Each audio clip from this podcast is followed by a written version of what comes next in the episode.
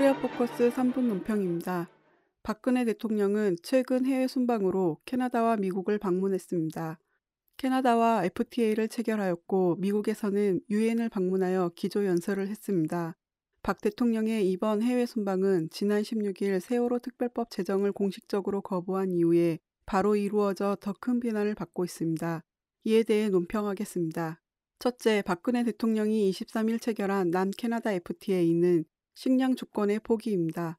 FTA는 공산품 수출로 재벌들에게는 득이 될지 몰라도 농민들에겐 독약이나 마찬가지입니다. 지난 18일 박근혜 정권은 513% 관세화를 선포하여 그나마 남아있던 쌀마저도 완전히 팔아넘겼습니다. 쌀 시장 전면 개방과 FTA 체결은 농민들의 생존권만 위협하는 문제가 아니라 전 국민의 먹거리와 관련된 식량 안보의 문제입니다. 남캐나다 FTA에 이어 연말에는 호주, 중국과의 FTA 체결도 예정되어 있습니다. 분노한 농민들은 쌀 시장 전면 개방 중단과 식량 주권 사수의 구호를 들고 수확을 앞둔 눈을 갈아엎으며 투쟁에 나서고 있습니다.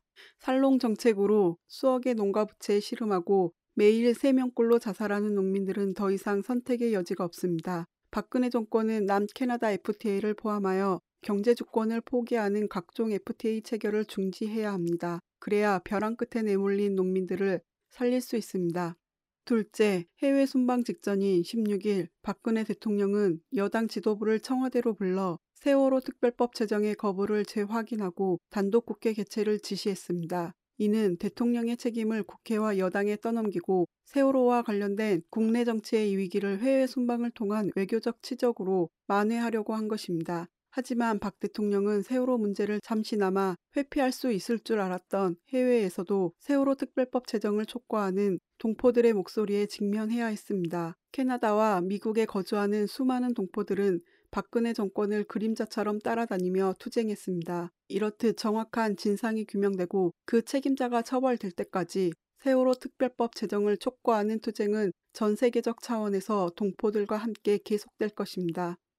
셋째, 24일 뉴욕에서 열린 69차 유엔 총회에서 박 대통령이 한 기조연설은 차라리 안 한 것보다 못합니다. 동북아와 세계 평화를 이야기하며 온갖 화려한 수식어를 붙였지만 결국 핵 문제와 북인권 문제를 핵심적으로 거론하면서 오히려 북을 자극하는 반북 연설을 한 셈입니다.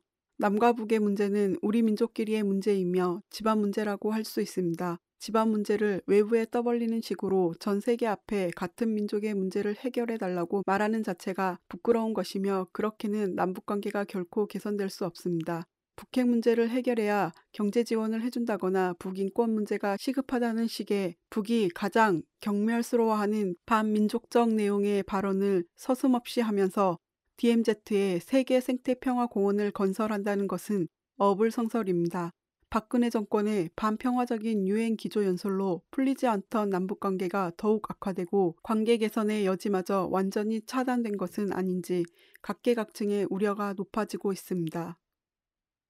남 캐나다 FTA를 체결하고 세월호 특별법을 외면하며 유엔에서 반민족적 발언을 일삼은 박 대통령의 이번 해외 순방은 국내의 민심과 민족적 이익에 반하는 외교 참사라고 할 수 있습니다. 총체적인 무능 정권, 참사 정권인 박근혜 정권은 하루빨리 퇴진해야 합니다. 그럴 때만이 농민들을 비롯한 우리 국민들이 편하게 살 수 있을 것입니다. 코리아 포커스 3분 논평이었습니다.